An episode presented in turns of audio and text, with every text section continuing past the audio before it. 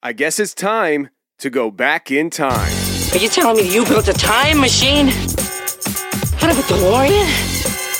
Time is but a stubborn illusion. I have a lot of memories of the past.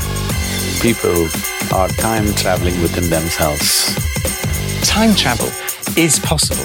What's going on, everybody? We got Reloaded Monday, episode 50 Haunting Stories of Onset, Massachusetts. We bring on Phill, and me and Phill go way back. We went to college together. We've known each other for the better part of 20 years, and I'm really excited about reloading this episode for you guys. And just let you know, show some support for Phill because he is now doing YouTube videos where he's going out exploring creepy, haunting locations. He's using the Randonautica app for a lot of it go ahead and follow him on YouTube. His YouTube channel is called Canadian Dutch Boys Studios. That's Canadian Dutch Boys Studios. Give him a follow on YouTube, show some support, check out his videos because he's going to have a lot more coming. And I'm going to bring him back on the show to talk about his journeys here in the future. But let's take it back to the old school, episode 50 with Phill, Haunting Stories of Onset, Massachusetts. Okay, I'll reload it. The lights out till it's bright out. Oh, just another lonely night. Are you willing to sacrifice your life?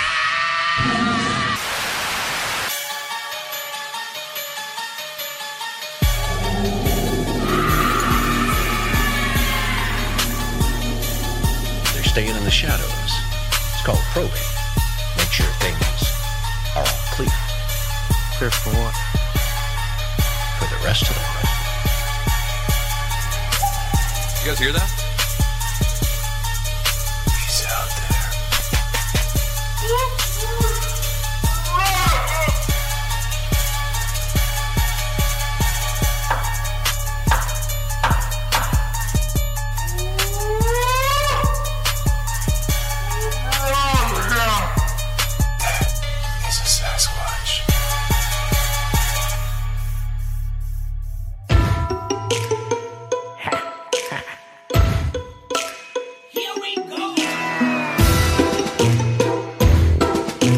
Welcome to the show, everybody. You are listening to The Confessionals, a proud feature show on blogtalkradio.com and a proud partner of the Bomb Pod Media Network. If you've had an encounter or a story you'd like to share with me on the show, go ahead and shoot me an email. My email address is theconfessionalspodcast at gmail.com. That's the confessionalspodcast at gmail.com. Or you can go to the website, theconfessionalspodcast.com, hit the connection section, and you can reach me that way as well. Now let's get into this week's iTunes shoutouts. If you haven't heard, we do do the iTunes shoutouts every week. If you go to iTunes, leave a rating and review on iTunes, and you will get a shout out. And this week, we're actually giving out the prize for the month of December for our favorite review. This week's reviews shoutouts is Kristen Lynn D83, Cooper Stone, A Town Dave, and also rounding it out, we have Duke's mom. And this month's winner is Kristen Lynn D83. And she writes The Confessionals podcast is one of the best paranormal shows out there. I listen every week on my way to work. Tony asks great questions and keeps you engaged. I love that the show also ranges in topics. Keep up the great work, Tony. Emojis hand clap. Kristen, send me an email at theconfessionalspodcast at gmail.com and I will send you your free gift in the mail. Thank you very much. Now, this week we have Phill Anderson coming on, and Phill Anderson is actually an old college friend of mine who comes on to share some haunting stories out of his hometown of Onset, Massachusetts. Now, without any further delay, let's get to Phill right after this.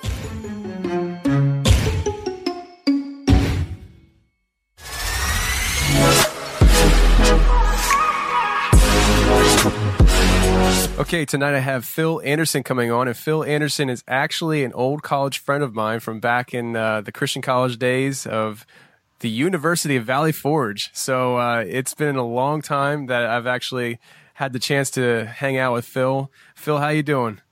Good man, good man. Thanks for having me on. Um, always a pleasure to talk to you. Um, it's it has been a little while. Last time we actually talked in person, you were actually on my podcast. Yes, yes. Uh, that was when I first started the confessionals, and you were kind enough to bring me on and uh, to Yep. talk about Bigfoot and things like that. Which that was that was a lot of fun, actually. To be honest with you, Dude, Like, yeah. Yeah. that was probably one of the first times that I had the opportunity to sit down with three guys that maybe ne- necessarily don't really buy into the whole Bigfoot thing and just kind of speak my mind without people, you know, chastising me. So that was really well, you're welcome. We're, we're you know we're pretty open minded, you know, and you're a friend too, so that helps. You know, if you were just some random person, you know, we might have been a little bit harder on you, but right. no, but yeah, man, it was a great time. It was a great time. Um, Why don't you Yeah, tell people so- about your podcast real quick? yeah, sure, sure. Um, actually, uh, we have a new podcast now. Um, it's not called the Phill and Alex Show anymore, but it's called Snealing and Dealing. And basically, what it is, it's a comedy podcast. Um, we do talk about like current events or, or pretty much anything, kind of like Tony's show, The Renegade, a little bit. Uh, plug for his show. Um, it's kind of like that, um, but also, yeah, we do characters and stuff. Um, and also, you can listen to Tony's episode that he was on. Uh, I believe. Oh man, I think it was Phill and Alex show episode forty-seven. I think it was 40 something. Yeah.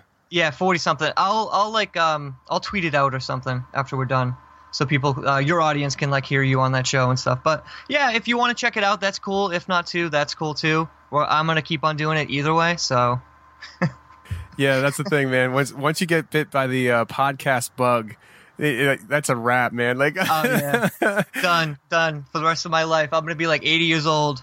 And you know, have a podcast talking about how great the '90s were, or something. I don't know. yeah. remember, I remember Fresh Prince. Great show. Oh, dude, I, that was one of my favorite shows. Actually, to be No, it, was, with you, it was a great show when Will Smith was a great actor. Uh oh. was. Exactly. yeah. I don't know what happened to him, but Uh, he went Scientology, I guess. I don't know. ooh, Tom Cruise. Bum. Yeah. So, um, yeah, I mean, the name of your podcast is Snealing and Dealing. Is that right? Snealing and dealing. Yeah, it's uh, S N E A L I N G and then dealing. I'm pretty sure people know how to spell that. Yeah. All right, cool, Yeah. man. Yeah, because I know uh, the pod, the podcast comedy stuff. That's so much fun to, you know, just get involved in and stuff. And you, you guys do some funny characters. I remember following you guys around, even with your videos online and stuff. I mean, you guys are just you're clowns. You just you just have fun at life, man. That's pretty, great. it, pretty much. I mean, it, some people like to call it arrested development. I like, I like to call it like having a good time. But you know, yeah, yeah. we have, um, we have a new website, CanadianDutchBoys.com. Um, we also have YouTube, but if you go to the website, you can find everything we do. Our YouTube videos are on there. The podcast links are on there and all that. So, yeah, okay. it's a lot of fun, man. We'll have to have you on again, actually. Yeah, man. I'm, I'll be up Nice for that. talking to you. I'm always Okay, about cool. podcasting. like Yeah, absolutely. when when I first started the confessionals earlier this year, uh, I never knew how much I'd fall in love with this whole thing. And now I got two shows. I'm about to bring on a third one next year, and then in 2019 I'm bringing on a fourth one. So Yeah, yeah. it's like almost addicting in a way, you know? I don't know. I yeah, don't it know really what is. You know, I don't know if it's just because we love it so much and that's what it is, or if it's literally addicting. Like Right. we need to watch out. I, I, well, my wife, you know, tells me to pump the brakes, and then I'm like, I'll pump the brakes when I'm dead. You know. so, yeah, it's it's it's fun though. I just love doing it, and it's uh, it. The more time that goes on, the more you realize there's other things you want to talk about, and so okay, let's start another show. Absolutely. Yeah. yeah, that's exactly how it goes too. That's exactly how it goes. Yeah. Yeah, so, man. All right. Well, tonight we're not going to be talking about our podcast. Let's get into the show, actually. And uh, you told me months ago when I first started the show that you had some things you wouldn't mind coming on and talking about, and some of it's personal experiences or with your family.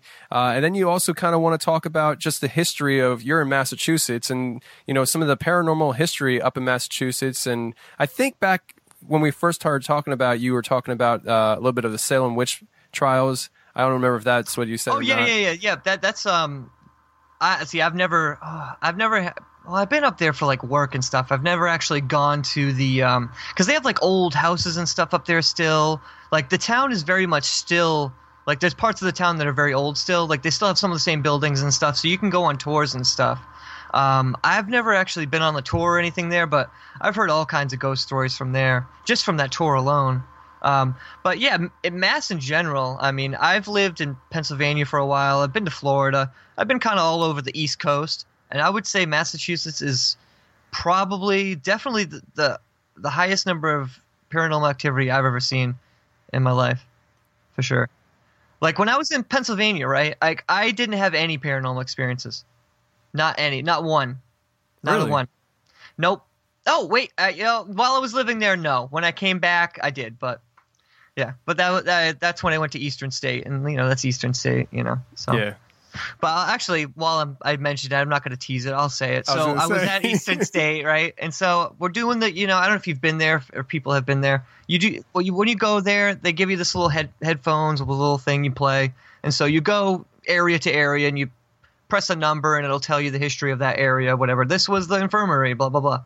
So anyway, I like took my headphones off. I was gonna smoke a cigarette, which I need to quit smoking, but anyway. So I went to go. I got my cigarette pack out, and I hear someone say, "Hey, can I get a cigarette?" And I turn around, and there's no one around. Like I had went into like a little alcove area, like to, by myself to try to like you know make sure I wasn't smoking in front of you know in front of kids or anybody, and there was no one there. Just a weird, That's weird spooky. experience. That's yeah. Oh yeah. Absolutely. Absolutely. But um, yeah. So that's like my one Pennsylvania story. That's the only paranormal thing that ever happened to me in Pennsylvania. But I mean, it was pretty cool though. Yeah, I mean, Eastern State, me and Lindsay went down there, uh, I want to say five months ago, we went down there and we went on this uh, tour and everything. We actually had somebody guide us through the areas and talk to us about the history of stuff. And I mean, I had no idea some of the history of that place and just how things developed over time. It's just, I mean, there's a lot of crap that happened there. So, uh, yeah, I mean, I've heard of people saying that they've had experiences there, and uh, now you're just added to the list. So, yeah, absolutely. Yeah, Eastern State was weird, especially when it first opened. Like they prisoners would have to sit in silence and stuff like that. They couldn't make noise. Yeah. They couldn't talk to each other. Like that's next level. There's got to be some weird. I mean, just imagine living like that, man. That, that would that would depress you. So there's got to be some bad energies just from people being in, you know, sad and depressed and angry and. You know, I can only imagine how, what people feel like in prison. So Yeah, and I think the whole goal with Eastern State Penitentiary, and if it, people don't know, that's in Philadelphia now, but when they first built it, it was actually on the outside of Philadelphia. And as Philadelphia grew, it actually became a residential neighborhood around this state penitentiary. And uh, when it first started, I believe the whole goal was to create a prison system where the prisoners literally had no association with anybody outside of the prison or the uh, guards themselves. Like they were not allowed to communicate with anybody. And uh, if, if we talk about driving somebody mad, that would drive you mad. Oh, absolutely. Yeah, yeah. I think the only thing they could do was pray, read the Bible, and that was it. Yeah, because it was it was founded by the Quakers, I believe. And, Correct. Yep. And uh, so that was the goal, but because it became overpopulated so quickly, the whole idea of complete confinement went right out the window. They started bunking Oh, yeah. in there, and you know all this yep. stuff changed, and that's when you know some crazy stuff happened in itself. So. Very Mm-hmm. interesting. If anybody is ever in the area of Philadelphia, Pennsylvania, I would highly recommend going on a tour.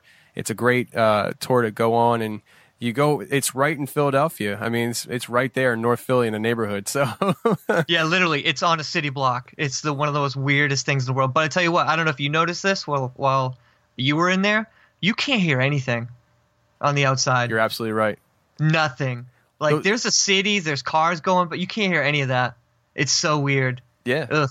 And the, the I think they said the walls were what eight, ten feet thick, and Yep. they're what thirty feet high. I mean, Yeah, it's a it's like big. a castle basically. yeah. In the middle It's of a castle. in the middle of the hood. I mean, I'll just be honest. It's the hood. oh, yeah, oh, it's on yeah. Frankford Avenue in North Philly. It's the hood. Yeah, yeah. if anybody ever seen Rocky, you know, it's kind of like that. exactly exactly oh man so all right well so let's just walk into your personal experiences tonight and just take it away and share with us how it all ties together with the area of massachusetts and things like that Sure, sure. Um, I grew up primarily in a town called Wareham, but more specifically, a village of Wareham. It was called Onset. And so I, I grew up there primarily most of my life in different houses in that town. A Little, that's actually a village. But um, the town was actually. Um, I'm going to go into the history. Whoops, sorry. The ta- I'm going to go into the history a little bit. Um, the town itself, the Onset Village, was founded by spiritualists and the spiritualist movement. So in the 1840s, um, this this was around the time where like you know I don't know if you ever seen like um old movies or whatever they like people in the 1840s would do like parlor games and they would have like you know kind of weird stuff. So one of the Yeah. things that came out of that was mediums and stuff and trying to con- contact the dead. So the spiritual movement kind of erupted in the 1840s ish, and they built, um, they developed Onset into a summer place hotspot or whatever for spiritualist people, like the church itself. Um, if you can call it a church. I don't. They I don't know. They they call themselves a church. It's not really a church, but they're just spiritualists, basically mediums who. You know, they do seances, talk to the dead, and stuff like that. And so the the reason why I bring that up is because I think it, it has to do. Uh, the, I think it's primarily the main cause of a lot of the paranormal activity in the town, in my opinion. Because I I don't know how you feel about it, but when people start trying to communicate with the dead, or they're they open doors and sometimes people don't really realize what they're who they're talking to. It could be a negative entity disguising itself as a as a little kid, or you know what I mean. So you never know what can come through when you start doing this kind of stuff. Right. So imagine a whole town filled with these people doing it all the time. You know, for at least forty years. So that's just kind of like the background of the town and stuff. And so it was just basically founded by spiritualists. Um, so anyway, my first experience I ever had in my life, um, we grew up in a church. It was uh, Emmanuel Assemblies of God, which was right next door to, literally, uh, the Spiritualist Church. And at the time, it was the headquarters for the Spiritualist Church. So I like, you know, I always, as a little kid, you know, I, I didn't know what that meant. I didn't know who spiritualist people were. I didn't get it. I, I, I I thought there were people that handle snakes. I, I, you know, I had no idea. You know, I just knew that like to stay away. You know what I mean? So anyway, so there's this always this feud between the spiritualist people and and of course you know the church going people because the church going people primarily are like, oh no, you shouldn't do that. You know, they're very against that sort of thing. You know, and that's how that's how I was raised. So um, I believe it was like a Wednesday, talking like 1992. I was like kindergarten or first grade maybe. And so it was after like a prayer meeting or something. I went my went with my mom. It was when I had first started going to church. Like my mom went to church when she was a kid, but then she started going to onset again, and so was starting to get back into the church. So I was like going with her because I was interested in it and and what have you. So the prayer meeting ends. Everything's great. You know, a little boring for me because I'm a, like a little first grader and everyone's just praying and I'm just kind of sitting there. Anyway, we leave. We go to leave. Where um, my mom's talking to one of her friends uh, Marie, and they're they're chit chatting, talking about whatever. And I look over um, at our van, which is parked, I don't know, maybe 30 feet away from us. It's dark out. It's like six or seven o'clock at night, maybe eight o'clock at night. And I look over, and I see like this shadowy figure with with like horns, kind of, but it was like it wasn't a solid mass. It was very shadow like. Like it never. I'm trying to think the best way to describe it. It never had a solid state, but it was just always constantly kind of moving. Like you could see the figure, but it was never like totally there. You know what I'm saying? Yeah. But it was it was it was like looking at me, and it was sitting in the driver's seat of our van, in the like at the driver's seat, and it was like looking over at me, like laughing at me. And I, of course, I'm a little little kid. I'm like, oh my god. Uh, so I'm petrified. You know what I mean? I, am like, mom, mom, mom, mom. There's something in the car over there. Blah blah blah. I think it's a demon. You know? I, I, just learned the word demon probably a couple days before, and so like I'm like, oh my god. And so my mom's like, of course my mom doesn't see anything. You know? And so you know my my mom and and uh, Marie they pray and and everything and and nothing ended up happening on the ride home. But the whole ride home, I just had like my legs up. You know, I didn't want my legs to touch the touch the uh, the floor. You know, I was like didn't want to look behind me. Um, they, yeah, that was, so that was like my first ever paranormal experience. Wow. I, when your mom and uh, what was, what was the person's name? Murray. Marie. Yeah, Marie. Marie. Uh, when your mom and Marie prayed, is that when it went away? Because I'm assuming it went away. Yes, it did. Yeah, I didn't see it anymore after that. After after they prayed and stuff, I didn't see it anymore. But um, yeah, I mean, one of the craziest things I've ever seen before. Yeah, I can imagine. Oh yeah, especially I mean, you can imagine like a little kid. Like I had never, you know, I was always it, was weird because I was always interested in ghosts for some bizarre reason. Like uh, in in kindergarten, like uh, when we used to go to library, I think we had library like once a week or something. I I I discovered these like World War II books and like war because I was big into like war history and I love GI Joe. It's like my favorite cartoon. So my dad was in the army, so like I was like really drawn to army stuff and and battles. And so I'd like look through the pictures and be like, oh, this is so cool. And so anyway, I get to the last book in the series and it's like um it was Ghost. It was like battlefields and ghosts, and it was like the ghosts of Getty, Gettysburg, and it was like my first, besides Scooby Doo, which I didn't think I didn't think ghosts were real, and so then I was then I saw this book that was saying that was there was real ghosts, and I was like, oh my god, there's real ghosts. I thought this just was just a TV show, and I was like, whoa, and so that's kind of like how my interest in ghosts got started. But um, let's see, I'll move on to much later in life. Living in Yarmouth, Massachusetts, which is on Cape Cod. A lot of people know what, where Cape Cod is. Um, but I was, for like months and months, I would say like two months, I'd go to bed and I would just feel like there was someone staring at me, like from this specific area in my room. It was like near my computer, right? And so I was like, what is going on? Like, I just, I thought it was like I thought it was just being like a baby. You know, here I am. I'm like I don't know, 18 years old, 17 years old, and so I'm like, why do I like this is the weirdest feeling. So I started like leaving my TV on at night, and anyway, so we ended up going to this youth conference in Toronto, and um, it was pretty good. We had a good time, and it, I thought it was, you know, pretty good. And so we, we get back, and you know, after going to a conference and stuff, you know, I'm like, like I don't need the TV on. You know what I mean? I shouldn't be afraid of anything. Like, Yeah. you know, what? Like, God's got my back. Like, well, I'm not. You know, what am I worried about? And so, like, I, I, you know, just shut the TV off, went to bed, got got those feelings, but I was like, whatever. You know, no big deal. So I had at the time one of my cats was on me, and she was purring, you know, laying on me, and it was like, I, I remember it was so vivid because I didn't fall asleep, but it was a, I, it was in a matter of like moments that all of a sudden like I had felt like someone was like pulling my shirt, and like literally like it, this is what it felt like. I don't I couldn't tell you what happened because I was too scared to like try to move, but it felt like someone had grabbed me and was like trying to pull me off the bed. And anytime I've ever had like a spiritual attack like this, I know immediately what it is. You know, um, it's just I don't know how to describe it. I don't know if it's just like it's like a feeling you get, like this feeling I get like when I'm coming like when you come under spiritual attack when like something's something negative, demonic, whatever you want to call it, is coming is like coming after you. And it always happened when I was like sleeping for some odd reason. Maybe it's because you know you're not you're at your weakest and you're not like paying attention, you're asleep. So anyway, I feel I feel I feel like I'm getting dragged off the bed. And I'm like, "Oh my god." I'm like so I start praying immediately at this point. And so I was like, "All right, I'm to open my eyes and see if, you know, what see if I can see where I am, like if I'm am I off the bed? Am I it just do I just feel like I'm off the bed? I open my eyes and I see this like shadow face again. Kind of, not exactly like the one I saw when I was a kid, but very similar. Like shadow just always constantly moving, but there was a face in it. You know what I mean? It was like looking right down at me. And so I was like, oh nope, nope, nope, no, no, no. And so like I closed closed my eyes, just kept kept on praying, kept on praying, and then like within a matter of an instant, it was just like boom.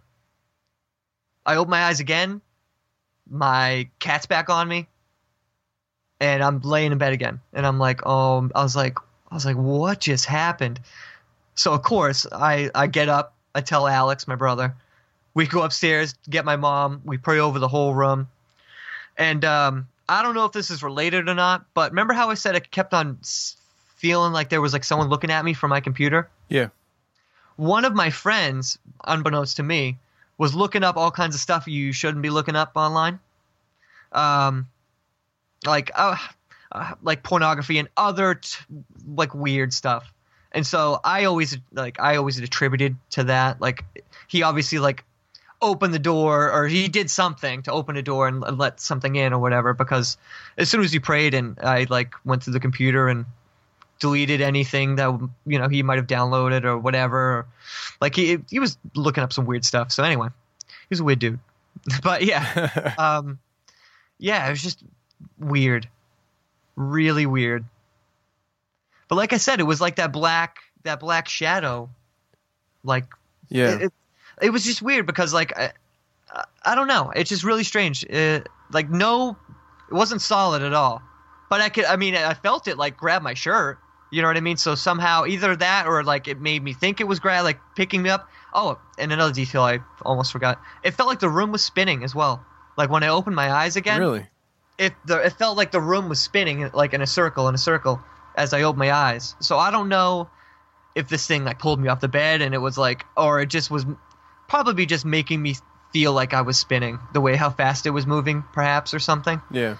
Um, but yeah, really strange. Let me ask you when you say the face was moving, now the, what I picture may not be what you actually saw, but let me just describe it to you. Have you ever seen uh, do you do you have Netflix? Yeah. Okay, so Yeah. have you ever seen the TV show Fl- The Flash on there? Um, no, I haven't, but I know what you're talking Okay. about. Uh, on that show there's uh you know the flash and there's different characters that play the flash and when they don't want somebody to see their face they move so fast they vibrate their face so that you can see a face but it's moving so fast you can't make out who it is uh, would you describe it like that maybe Yes, absolutely, and very very dark, very black, but um with like smoky features. That's how I was able to tell like the face part. Like ugh, man, it's it's like it's like it's almost as if it was like smoke like the way it looked. You know what I mean? As far as like you ever you've seen smoke rise from like a, a fire or something and how it like moves, kind of like that. wow that's interesting man because when you first said that uh, that's the first thing i thought of like just a vibrating face where it's actually moving but you can see the face but you just can't make out detail Yeah, that, that's pretty much yeah. That's exactly what it was. Yeah. Okay. Now you said it, it it was pulling on your shirt and pulling you pretty much off the bed. Now I did a show with another guy who said that pretty much the same thing you just told me. Him and his wife were in bed sleeping at night, and he's had issues throughout his life, different things, but that night he feels something pulling him off the bed. I think by his feet. He opens his eyes and he sees two demonic entities in his room pulling him off the bed. And he said it was like they were physically pulling him off the bed, but it also felt like they were pulling something out of him. And uh, Interesting. he he just he started screaming, you know, the name of Jesus. And uh, his wife wakes up and they go away, and he, she's like, "What's going on?" And he's like, "Nothing. We just need to pray." And uh, he told me this on my show, and to this day, he has never told his wife what actually happened that Oh night wow. because he he looks at it as you know he doesn't want to bother her with that stuff. He doesn't want to scare her. You know what she doesn't know won't hurt her, kind of thing. Uh, but how would you describe the pulling off the bed? Would you would you say it was more physical, or do you think there was something else going on there as well? No, it, I mean it literally felt like I was being pulled. It, it felt like I had like got pulled off the bed. Like I, I felt I felt the tug on my shirt, you know, like and I was like getting pulled off, and it felt like I had actually left the bed. But um, like I said, like when I came when I was praying and I finally like opened my eyes for the last time, and everything was like back to normal kind of deal. So I mean, is it a possibility that like I was like, what's that word? What do people call that? Astro projecting or something astral like that projection. like that that's possible maybe like i i don't know i i just know how what it, what it felt like i mean it felt like someone was like it felt like i was like pulled off the bed and i was like suspended in the air like that's what it felt like because i didn't land on the ground and i didn't have a sensation of falling either you know i just felt the sensation of like being tugged like off the bed sort of like to one side and then that was it so i don't know See, now, now, now, looking back now, I wish I would, I would have like opened my eyes and like looked around and, and of course, but in, in the heat of the moment, you know, I'm, all my concern was just let making this thing go away. Yeah, absolutely. You know what I mean? Like, I, I just, I was just like, I don't want any part of this. No way. Um, let's see. I have one more. Well, actually, oh, I, oh, I have many more than that. Okay, so I have two quick ones. Fast forward to mm, 2012. This is after I had left Pennsylvania. I moved back home to Onset, and I live right on Main Street, right down the street from where I used to live when I was a kid and stuff. And so, one night in particular, I'm like I'm laying in bed, um, and I was mad at somebody, and I don't I don't want to say who I was mad at because I'm not because I'm gonna tell you what I was thinking, and you're gonna be like, oh, you shouldn't think that, Phill, and I'm like, I know. So anyway, I was I was really mad at someone, and I was like, and I I regret it as soon as I th- I didn't even say it, I thought it, and as soon as I thought it, I regretted it immediately. I was like, oh, that person could be the Antichrist. That's how big of an a hole this person is. You know what I mean? Yeah. And as soon as, as soon as I thought it, I, I was laying in bed, um, like uh, my face down, kind of like this, my on my pillow, like I'm going to bed. It's like I don't know, eleven o'clock at night. I have this thought, And as soon as I thought it, I'm like, oh, I shouldn't have said that. And as soon as I'm thinking to myself that very thing, like I shouldn't have said that, I feel two taps on my shoulder. And I whip around real quick because there's not there's not supposed to be anybody in the room with me. So I like I whip around real quick, nobody there. And so I just kind of like laid there for a minute, put the TV on, and I was just like, I guess I'm just gonna watch a little bit of TV. Weird. Okay. Same house. A few months later. This is when uh, my girlfriend at the time, now fiance, we were hanging out. Um, I have a cat. Her name's Lucy, and she was walking around, and and Nicole went to go down to go pet her, or she was like looking at her or whatever, and both of us see with our own eyes. We see this like sh- hand, like shadow of a hand go down and like look like it's trying to pet my cat. And uh, of course, we were just standing there. We weren't moving. And she's like, "Did you see that?" And I was like, "Yeah, I saw that." Like, well, I, I was like, "I don't know. I don't understand what that was." But it was like, yeah, it literally, literally looked like a hand shadow, like someone's hand, like as if it was Wow. going down to try to pet, try to pet my cat. And um, yeah, really weird. Yeah, no doubt. So why don't we just stop right there and when we come back, let's um, talk about this hand that seemed to have come out of nowhere. Uh, we'll be right back.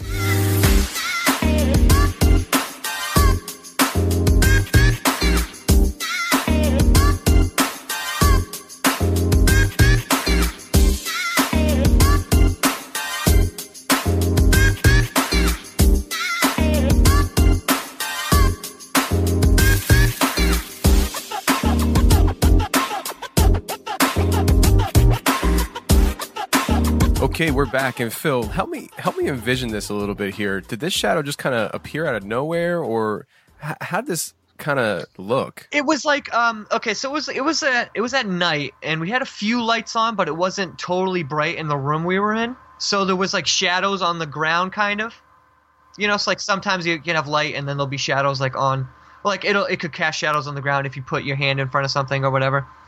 But it it it, it didn't it looked like a shadow, but there was no possible way it could have been anybody because it was just me and her. We were standing there. We didn't we weren't moving and it looked like a shadow, like uh, a person basically without a physical form, just a shadow, but just the hand part, like as if someone was just we had just ca- caught a glimpse of a, a ghost hand basically, and we couldn't see the rest of their body, and they were like petting the cat. That's the best like way I could describe it. Did your cat react to it at all? No, no, she was just meowing and doing her thing because Okay. like it was one of those things where like I, I'm pretty sure like Nicole was gonna go down to go pet the cat and she saw it. And you know and I saw it like over her shoulder and she like stood back up and was like what was that? And I was like I I don't know. I'm sorry. I don't know what to tell you. I don't know what to tell you. I mean, that would Yeah, freak that would freak me out too. If I'm planning Oh, on getting down there to pet my cat, and all of a sudden a shadow beats me to it. somebody somebody beats you to it. Yeah. Really weird. Um same house. Um the next uh, encounter i had at this house. Um i was looking in my pantry trying to find something to eat standing there for way too long. I don't know 10 minutes. Couldn't find anything i wanted to eat. I'm just at this point i'm literally got one hand like on the shelf and i'm just like peering into my into my cabinet like there's to be magical food that's to appear that's not already in there. And so I'm sitting there, sitting there, sitting there, and then all of a sudden, randomly out of the blue, yet again, two taps on my shoulder. I whip around. I mean, it felt like someone like I I was in the house by myself. No one's there. I felt two fingers, you know, like literally, like as if someone's like trying to get your attention, kind of deal.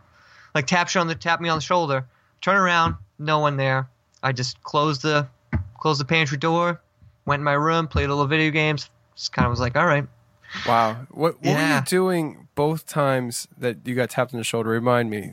The first Uh, time. the and first time I was like in bed, and I was trying to fall asleep, and I had I thought a horrible thing, and I got tapped on the shoulder That's after right. I had thought this horrible thing, and and then the other time, yeah, as I said, um, I was looking just looking for food in the in the pantry, like looking for something to eat, you know, just sitting standing there, Wow. and just randomly just tap on my shoulder. Never saw anything in that house, but just the the shit. The besides the shadow, the shadow and the tapping on the shoulder thing. Don't know what the tapping on the shoulder thing's about, but I wanted to ask you, kind of backtracking a little bit before we go Sure. further. The first story you shared with us, you said that you were you know, felt like something was watching you, and so you would go to sleep at night with your TV on. The Yep. night that you don't, something happens. What are your thoughts on that? I mean, obviously TVs don't have magical powers to protect Yeah. us, but Uh-huh. do you think it's like a psychological thing like that like these entities might know when to strike when you're most vulnerable, knowing that you're using that as a protection? Correct. I, that might be exactly what it is because I, you know, I, I felt more, I felt more at ease with the TV on, rather than it not being on. Even though that doesn't make any sense. I don't. I mean, it'd be like having. I'm, I feel like a little kid. It'd be like having like a nightlight on. I mean, like Sure. I, I don't know if like that makes any difference. I guess maybe it is. Maybe it is like a um, like maybe it's like a mind thing. Like in your mind, it's protecting you, and so maybe it, maybe it is. I don't know.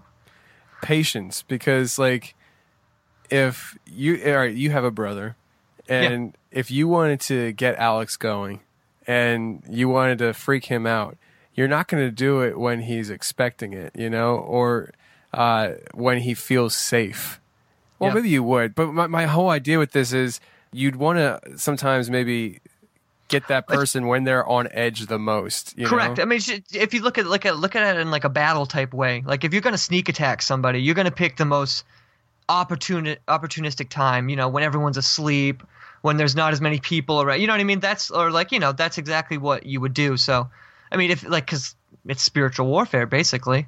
So, um, yeah, that that's when I would attack somebody when they were sleeping, because you know your guards are down, you're sleeping, you're dreaming, you're not you know, who knows what we're doing when we're dreaming? I don't even know. You know, but you I would assume your guard's definitely down because you're in a sleeping state. You know, you're not, you don't have all your wits about you. You know.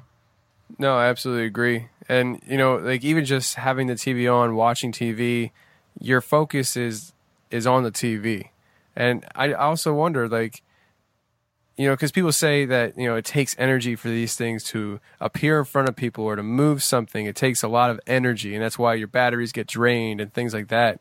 So maybe it needs you to be the most sensitive and vulnerable to be aware of anything even happening. You know what I mean? Like, mm-hmm. like if you're distracted by a TV, you may not even notice anything happening around you if it happened or not. You know, so like mm-hmm.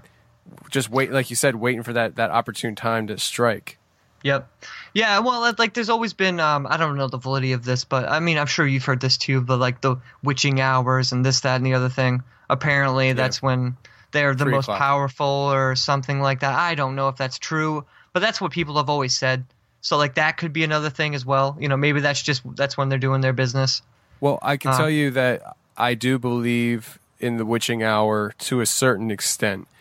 See, I believe in the witching hour as far as the witches believe in the witching hour. Yeah, because sure. they're Absolutely. active in that hour because they believe in that hour. So therefore, I believe in that hour too. You know what I mean? Uh, Yeah. But I, I, I think, to be honest with you, it's just another hour in the day, and the only reason why it's more active is because It's because they're doing stuff on. they're doing hour. things. You know, Yeah. so uh, that that's why. So I, I think there is validity to it. I think that hour tends to be more active, and uh, I, I know there's a lot of nights that, or I should say mornings, that I'm up at three o'clock in the morning working on the show and stuff like that. And when it hits three o'clock, two thirty, three o'clock. I start getting a little on edge. I start looking around the room and stuff because I'm listening to people's ghost stories at Oh, three o'clock in the morning. which probably isn't the best idea. You know, no, so you don't need someone else's ghost story coming into your ghost story. I got too many already. Uh, so I mean, sometimes I do wrap it up early and I go to bed and just kind of like cuddle up next to my wife, like she's going to protect me. I love it. I love Yeah. it. So I, all right, man. I, I know we backtracked a little bit there, but I'll let you continue. No, that's that's all quite all right. Ask as many questions as you want because sometimes I like forget details too. Um, but I'll move on to main event part A. So this is my craziest paranormal experience, um, and it involves something I call a possession of someone that I know of. Um, so I'm gonna leave this person's name out just because you know, not that they're ever gonna listen to it, but I just you know, just in case, I'm not gonna say their name.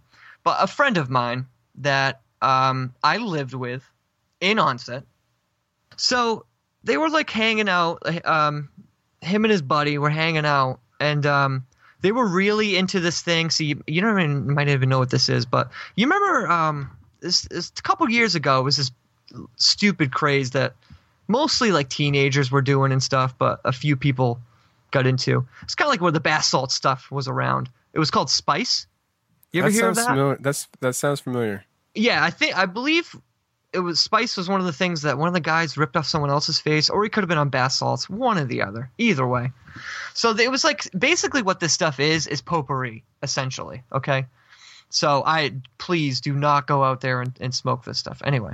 So it's basically like it's pitched as medic, um, synthetic marijuana, and it's not. It's potpourri. So basically, um, they were they were like into it because it was cheaper than weed and everything. So I was like, okay, yeah, whatever. I was like, I'm not doing that, but you know, you guys can, you know, do whatever you want. If you want to smoke potpourri, like, go for it. I don't care. Like, I don't think it's a good idea, but you know, go ahead.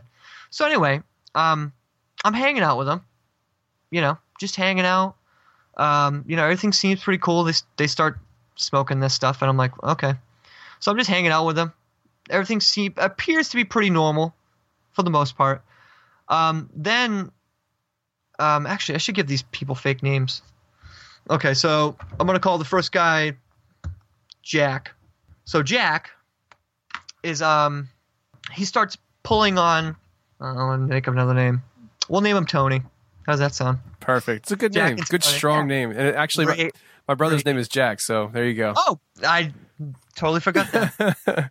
All right, so Jack starts pulling at Tony's arm, like really weird. Like, um, best way I could describe it, like he he looked gone, like he looked like he was just like either blitzed out of his mind or like something was up with him. So he was he was acting weird, and so he was just like like pulling at his arm, like pulling at his arm, pulling at his arm, and I'm like, okay, I'm like, all right, I'm gonna go get a drink. And so like I leave the room and I'm like I was like that was weird. I was like I don't know what's going on between those two guys but like I don't know. Literally, dude, I'm gone I don't know, 5 minutes. I get a drink, I, I'm drink it in the kitchen. I hear like what sounds like things being thrown across the room. I hear like someone yelling out in pain sort of kind of thing. And so I'm hearing all this like commotion. So I'm thinking in my head, I'm like, I was like, oh shit, they're like these two guys are they're gonna they're getting Jack and Tony are gonna get in a fight here. You know what I mean? So like, okay, so I come back into the room and I wow, okay, so I walk into the room. In front of me is Jack. And no, he's actually okay. So Jack was like to the left. So I walk into my room. Straight ahead of me is this guy Tony, and he is face down on the bed, like um, knees on the ground, face down on the bed, not moving, not responsive. I called out his name several times, nothing. Didn't move, didn't acknowledge me, nothing. And so he's just sitting there. So, I mean, that's kind of scary in itself. But then I look over to my left on the far side of the room, and there's Jack and he's got blood on his face.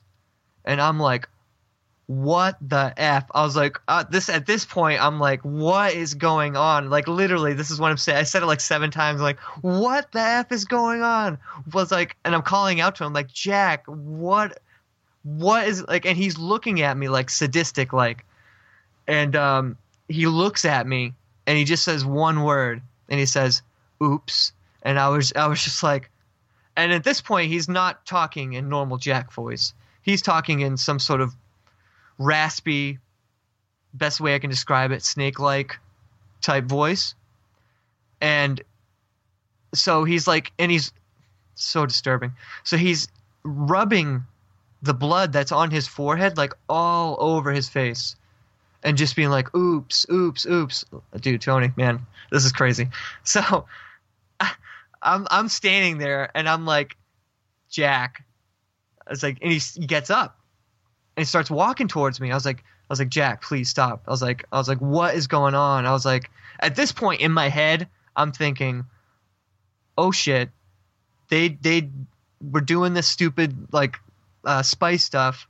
They let their minds get like, this is what I think would happen. They let their minds get so weak that something that was obviously attached to him was able to take over. Basically, Wow. is what happened. And so he, dude, he starts walking towards me. Remember, blood on his face, uh, like stammering towards me, as if like it's the first time he's ever walked before. So like stammering towards me, and I just keep on backing up. So at this point, I'm I'm I'm not in the entrance of, of the room anymore. I'm like backed up into the living room.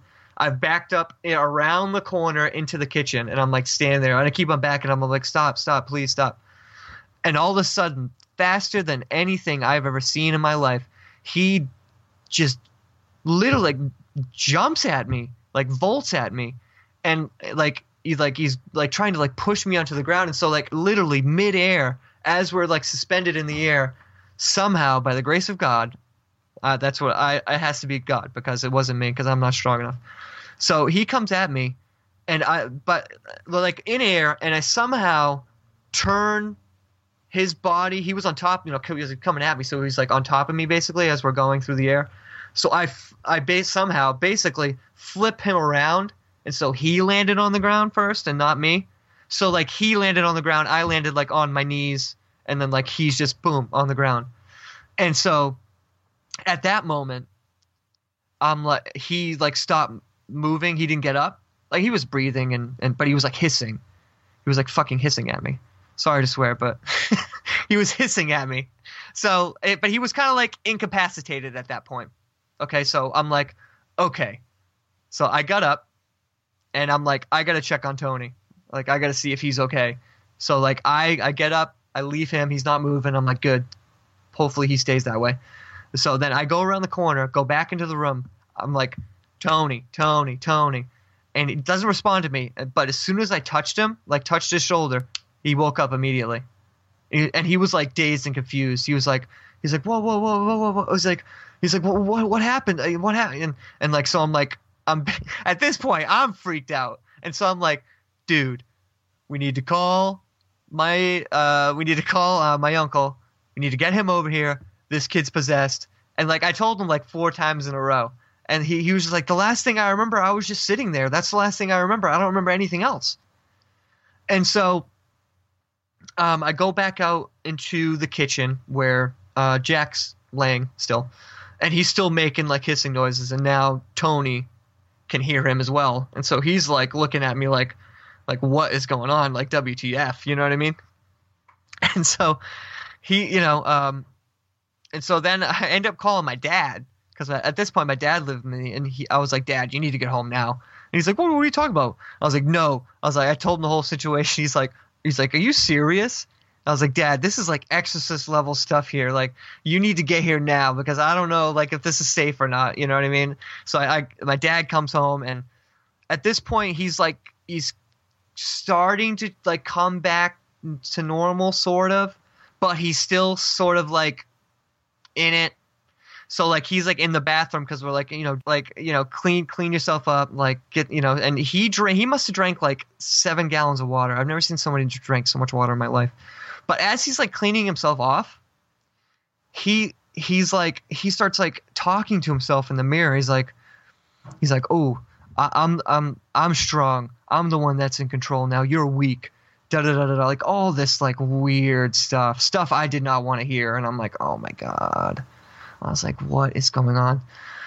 So my uncle eventually like comes and, and we pray over him and stuff, and um, but he yeah he still had lingering effects. I remember that night I was on edge because at like we were like we were roommates, so um, we had the we slept in the same room at that time, and so he you know he was making hissing noises at you know throughout the night and stuff like that, and whew, um, definitely I'm pretty sure I'm trying to think if I left anything out, but I'm pretty sure that's it. Wow. Um, yeah, like firsthand, I, I I couldn't believe what was happening while it was happening. I was just like I, I was like, is this some? Am I in a movie? Could someone please say cut, please? Because I was not prepared for this. Wow, man. That's incredible. Uh, where'd the blood come from? Um. Oh yeah, yeah. So when when when Tone, uh, sorry, not Tony. When Jack finally came to, I was we were like talking with him. It's like, what do you remember? And he's like, I remember, you know, we were sitting there, and then all of a sudden it felt like somebody was beating me up. That's what he said. and um, but it, it was like by an unseen force kind of thing. Like the, like, and I, I I don't know if you remember, but I had said like I heard like things were getting thrown around the room. I heard someone like screaming out in pain kind of deal. And so it, it was it was Jack that was the one in pain or whatever. So basically, this eh, demon entity, dark entity, whatever you want to call it, elemental, I don't care. Um, it was basically, from what he describes, like throwing him around the room. And so that's where the blood came from. Like he had cut himself. Um, I don't know if it was his arm. I think it was his arm or his leg. Something. He got like thrown into something, cut his cut himself, and by the time I had walked in, he was. Oh, it was. Yeah, it must have been his. Uh, yeah, it was his forehead. It was his forehead. I don't know how he cut his forehead on what, but it was it was cut. Yeah. Wow. That's intense, man. Dude, yes. Very So- intense. I've seen people on these drugs, like I think it's, they call it flakka or flakka, Mhm. uh, and people it makes them like it makes them act demon possessed. I I don't and, and I, I don't know where to draw the line on that stuff. Like, is somebody acting demon possessed, or are they demon possessed and the drug brought that out of them? You know what I mean? Yeah, like that's I would in, in this particular case, that's what I would lean towards, quite honestly. Um, like it was also weird because at the leading up to that point, um, both of them were watching a lot of like horror movies and stuff, and you may laugh at me, but I'm the type of person like I be- I firmly believe in what you put into your body comes out. And so if you, all you do is watch horror movies or all you do is like listen to depressing music, it's going to make you depressed. If you listen to horror watch horror things, it's going to have an effect on you. Do you know what I mean? So like just the same thing with like what you eat has an effect on you or what you listen to, what you see. Like I think all that stuff definitely can play into it. And I'm not saying just because he watched a whole bunch of horror movies that he became demon possessed. I think there was obviously other stuff going on within him as well. Maybe that stuff probably didn't help as well. But um, yeah, because I'm just trying to remember like leading up to that time period. They had, they were watching a lot of horror movies. But um, yeah, I mean he he's got his own issues for sure though. So when you see him talking to himself in the mirror, saying "I'm in control now," "I'm in control now," I mean, was that him talking, or was it like? It was not his voice. No, it was that snake like voice. And was was that before or after the prayer? Before. So like but like because uh, my uncle had he lived like oh god like half an hour 35 40 minutes away. So a lot of t- like an hour had passed before he even had gotten there. So like by the time he had gotten there um he was like almost pretty much back to normal by that point. So when he was like talking to himself in the mirror we're talking like no less than half an hour after the the incident because he was on the ground for a while. Like I would say he was on the ground for like 20 minutes, and thank God. Because because by the time by the time he actually got up, he was like like I said, he was like starting to like kind of come back. Like he would be himself for like a minute, and he would talk normal, and then boom, there'd be he would say that stuff that I just told you, and um and so it was almost as if it was like going back and forth kind of thing. Okay, so when you heard, you know, what sounded like somebody was fighting in the other room, Mm. what happened there? Did he beat Tony up? I, I don't think so. I see. Tony didn't have any any bumps or bruises on him. Didn't have any. it- it- He's at least you know he didn't say like he didn't. He wasn't hurt at all. Like it was almost like it, he was incapacitated, like knocked out. But he he didn't have any pain or anything. Like he didn't get punched or hit. He just had total memory loss. Like he remembered sitting there about probably about the time like I was in the room and I left shortly after that, and then he the next thing he remembered was me waking him up. So, I mean, does I, I, I'm trying to figure this whole thing out because that's just how I am. Uh, I mean, is it possible that an entity could have done it? Like, do you think an entity could have like knocked Tony out and then started going to town on Jack and basically inhabiting his body? I think so. I think so. But I mean, because I, I mean, I, I knew I knew them both fairly well, and I, I had never seen um, Tony get knocked out like that, or, or just like, you know, because he had he had smoked the spice stuff before, he had never had any weird reactions, or or you know, didn't pass out, or I mean, because it was weird because he was in a totally different position than when I left the room. Like when I re- left the room, they were sitting like next to each other, you know, and then when I get in the room, he's like halfway across the halfway across the room, like face down, like laying down, like half his body laying on the bed and his other half of the body, like you know, knees on the ground, laying on the bed, kind of like that, like knocked out, like just incapacitated. Like I was yelling his name, nothing, absolutely nothing. It was like he was under a spell. I don't know. It was weird, really strange. And like I said, when I got into that room, everything was disheveled. Like the there was a chair there. The chair was like flipped over. Couple things like maybe a, a table was knocked over. Like there was a few things like out of place. Um, and the way the way Jack described it, he said like it was as if so, it was like somebody was beating him up, but he couldn't see who it was, kind of deal. And so when he describes that, he's talking about in the beginning when this all started happening. Correct. When when when he first started happening, and then after that, he didn't remember anything after that. He remembered getting beat up because I had heard him in there, and I had heard his voice like, scr- not screaming, but being like ah that kind of thing. You know what I mean? Like he had been hit or like it, dude. It sounded like they were like two people were fighting in there. That's what it sounded like. Like two people like beating the living you know what out of each other. That's what it like. It's it sounded like two people fighting. Like uh, when I walked in, I expected them both to be fighting. Do you know what I mean? And then walk in and like, um, Tony's just like knocked out, like non-responsive.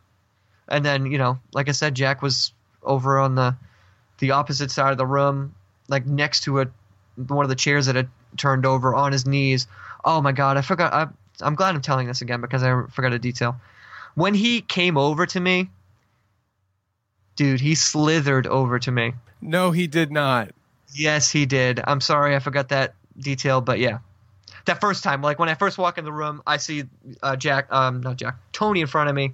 I look to my left, I see Jack. He says the oops thing. He's wiping the blood all over him, and then I'm like, I'm like, what the f's going on? What the f's going on? I was like, I was like, you need. I was like, uh, I can't remember. I think I think I just was saying that over and over. I was like, what is going on? More distressful as the, like every single time I said it. You know what I mean? And he comes like slithering like over to me, and um, that's then he stood up, and then you know that's when he like came after me. So when you when you say slither, okay, like my first reaction, my first thought that I had in my mind was somebody on the floor trying to slither over to you. Is that what he did?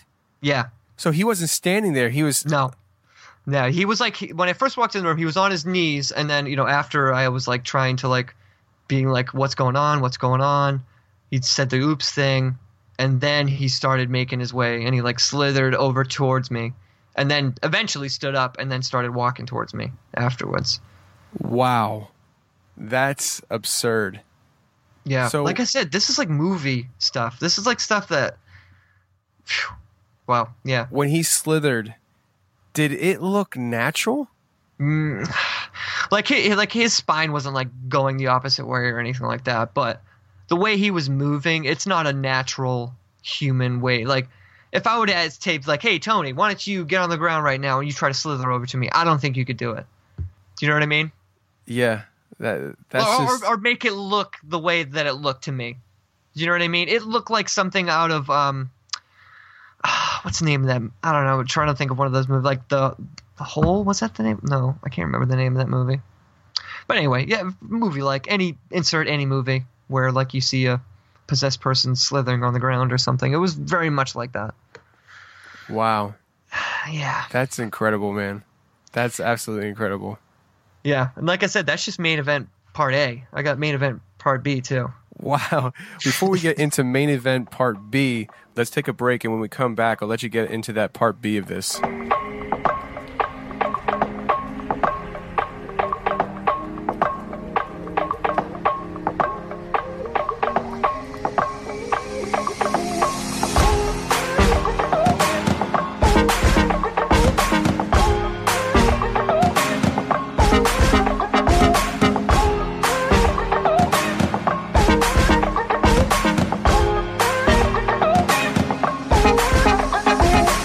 Okay, we're back talking to Phill Anderson. And like I said earlier, Phill is an old college friend of mine. And Phill had just shared with us one of the most crazy stories I've ever heard in my life. And uh, Phill, in the break here, we were talking, and you said to me that this is actually the same house that you felt a tapping on your shoulder. Is that right? Yeah, that that's correct. Yeah, Yep. Um, the tapping on the shoulder thing. I'm trying to remember timeline wise. Hmm.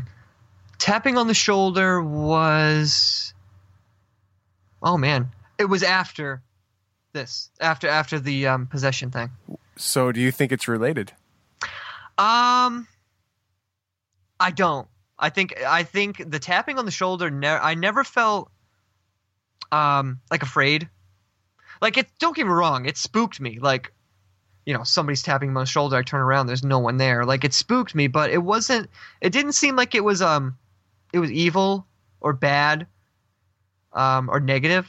It just seemed like someone trying to get my attention and trying to talk to me. I don't know.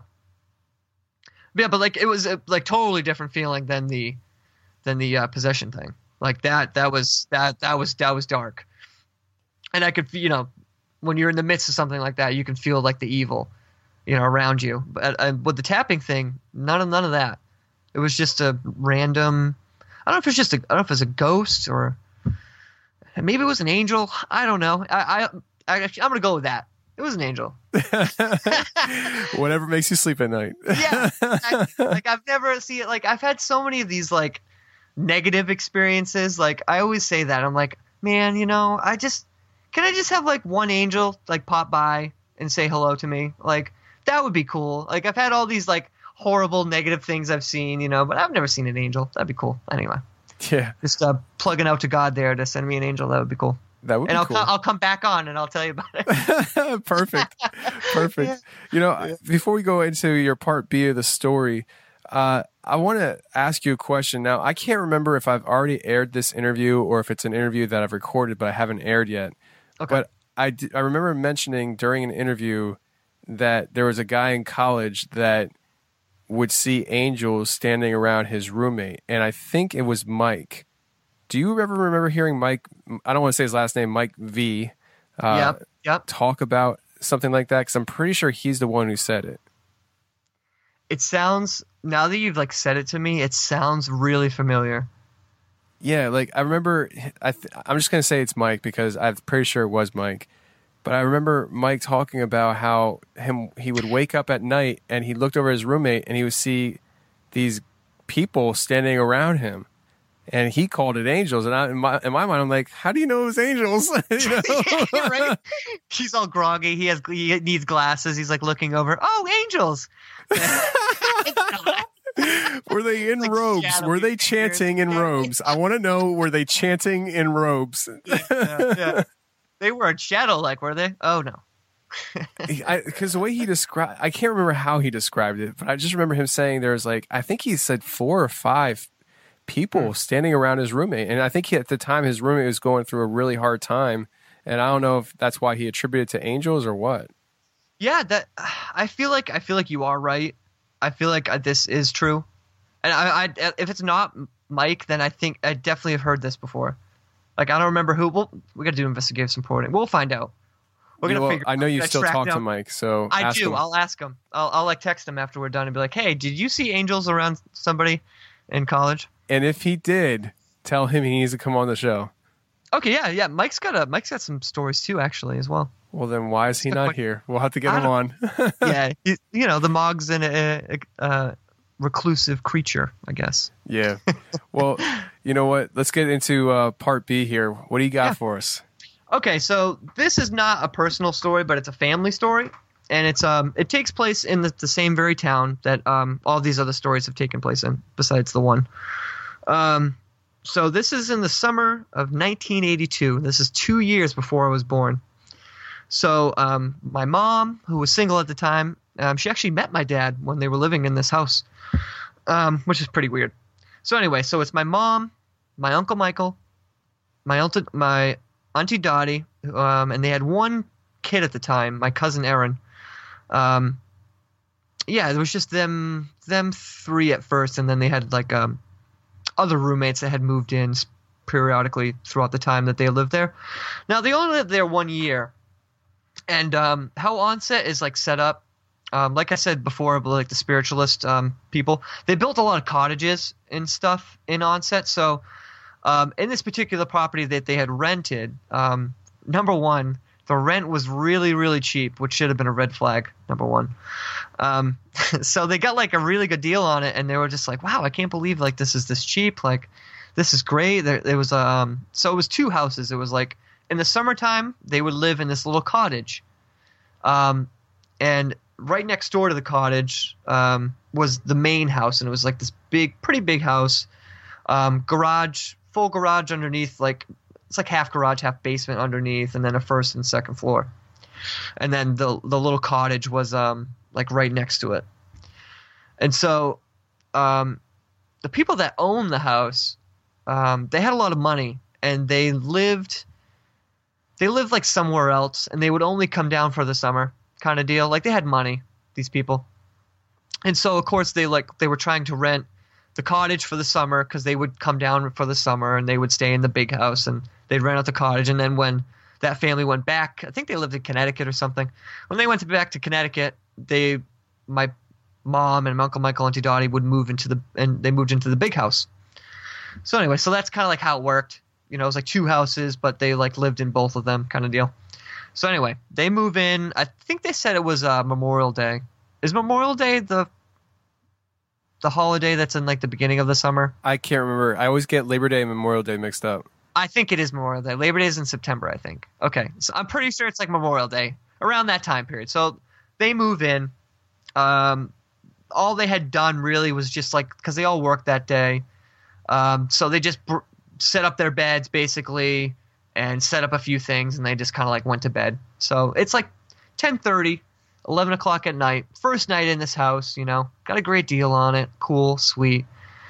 Um, so uh, this, this is in the little cottage that they lived in first. So the little cottage really small place.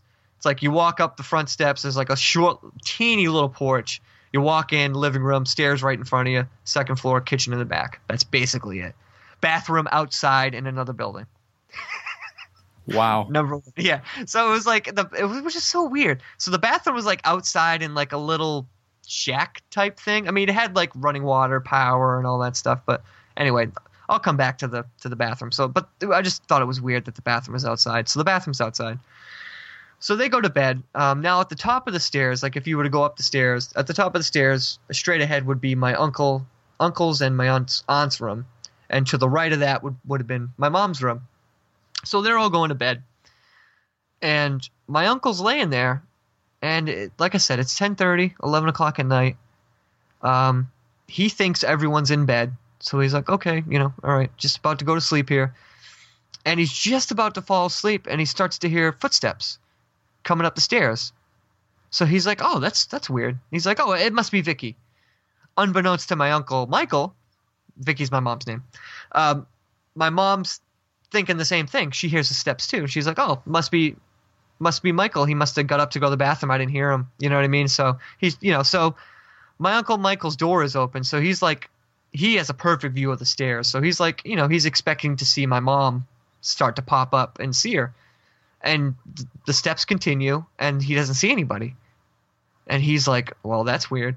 And as soon as he like thinks that like, "Oh, that's strange," um, right next to his bed so like their bed was kind of like in the middle, and, and then on either side of their bed were like two um, big, heavy like oak bookcases.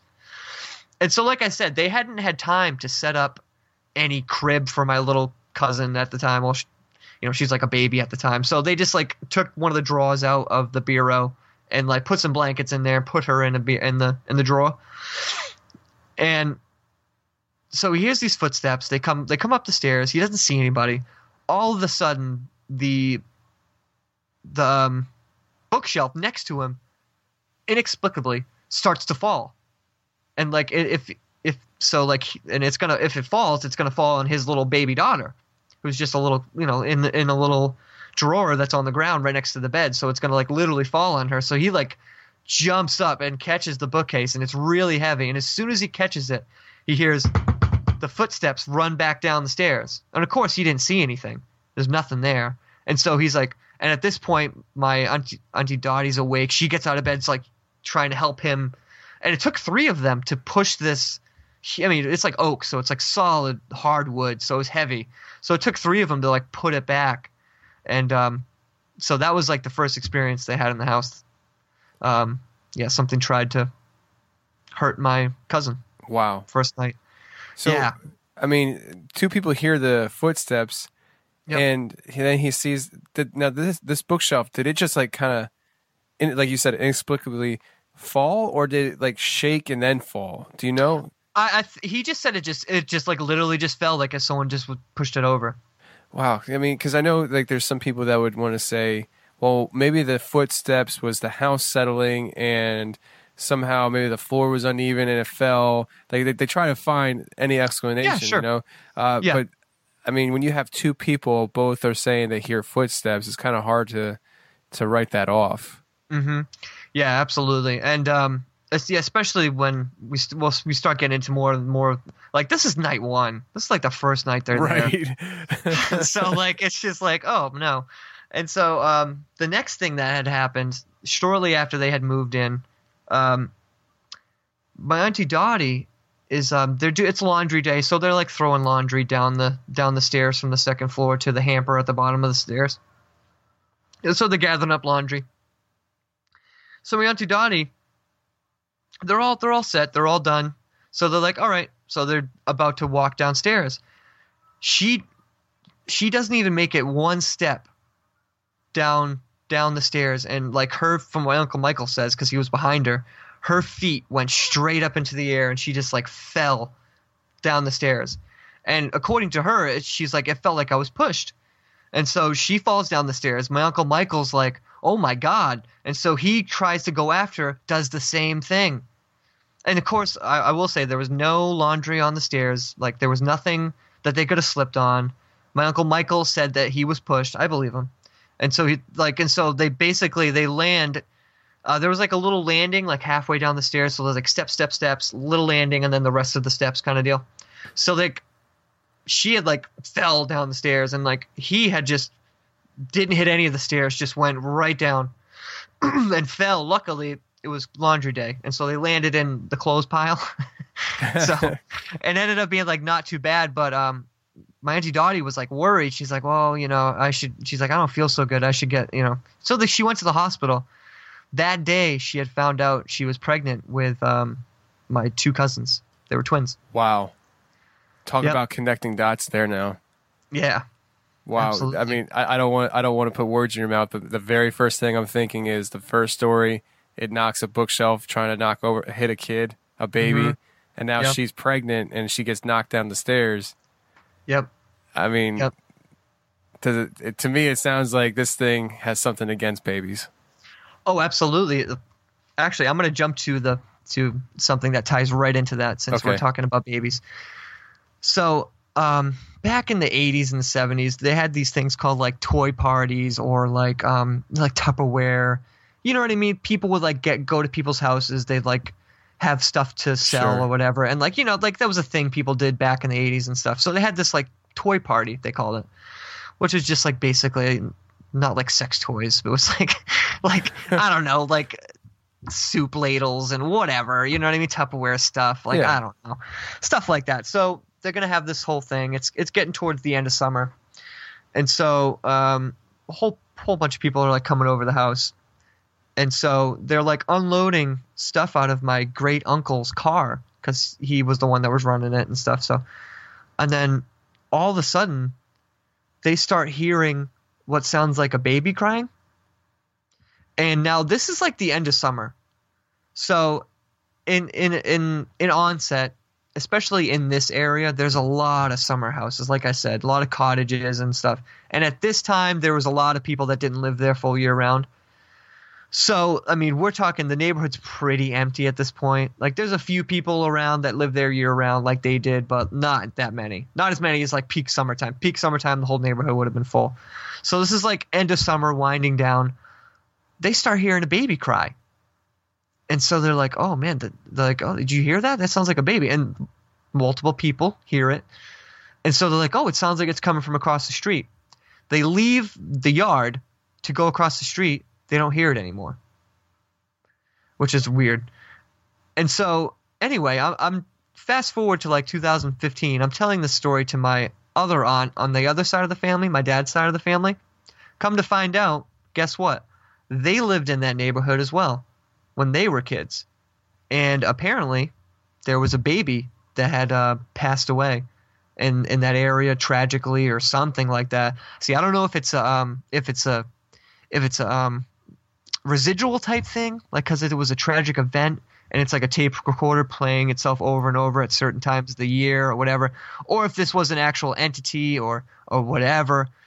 But um, they would hear the same thing: baby crying. They would call the cops. Hey, there's a baby in this house across the street.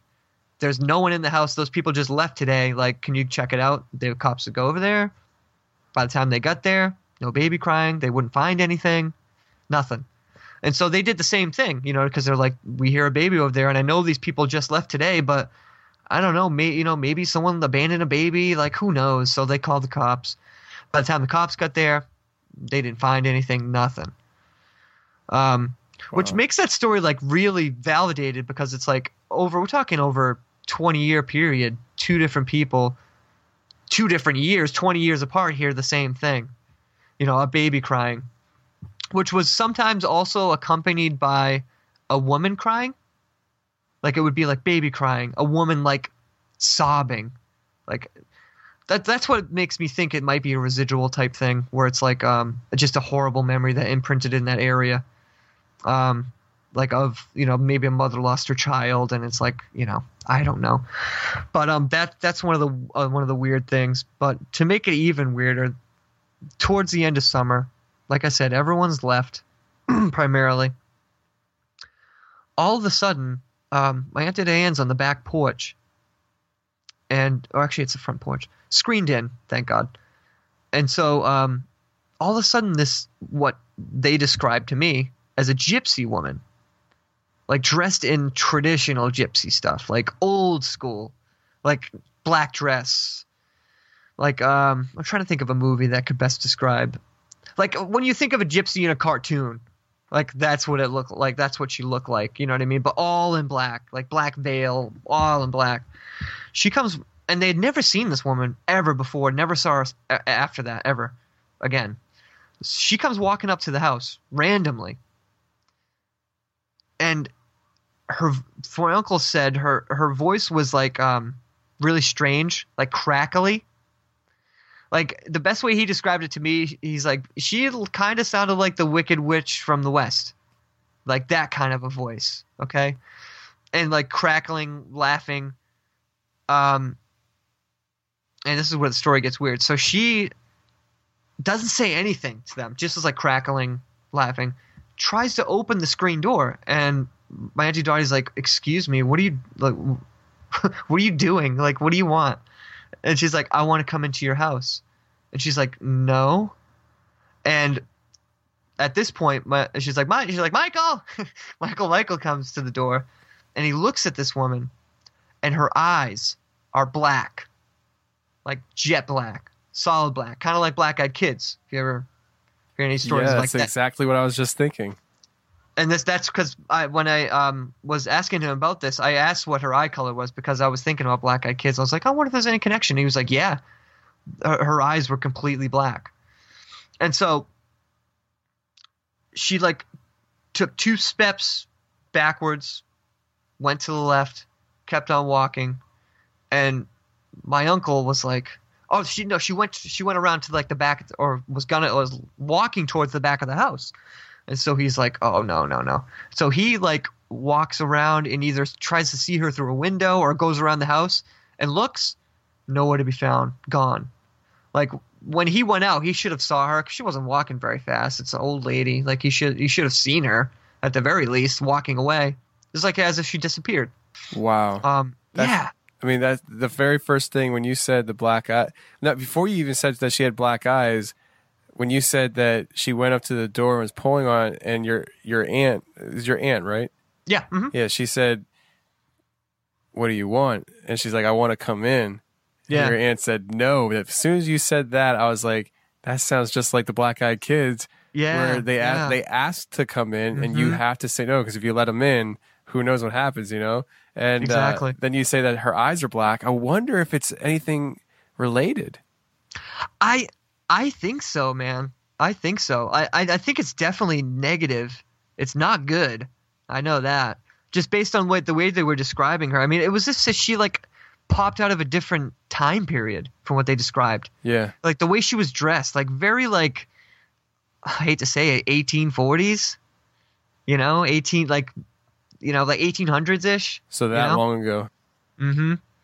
Um, like that. That's that's the way they just they described her, like like old classic gypsy that you would see like in a it depicted in a movie if, if they do you know. Yeah, just really weird. Um, and that it doesn't get it gets weirder and weirder. I got more with this house. So, anyway, remember how I said the bathroom was outside? Yeah. Okay.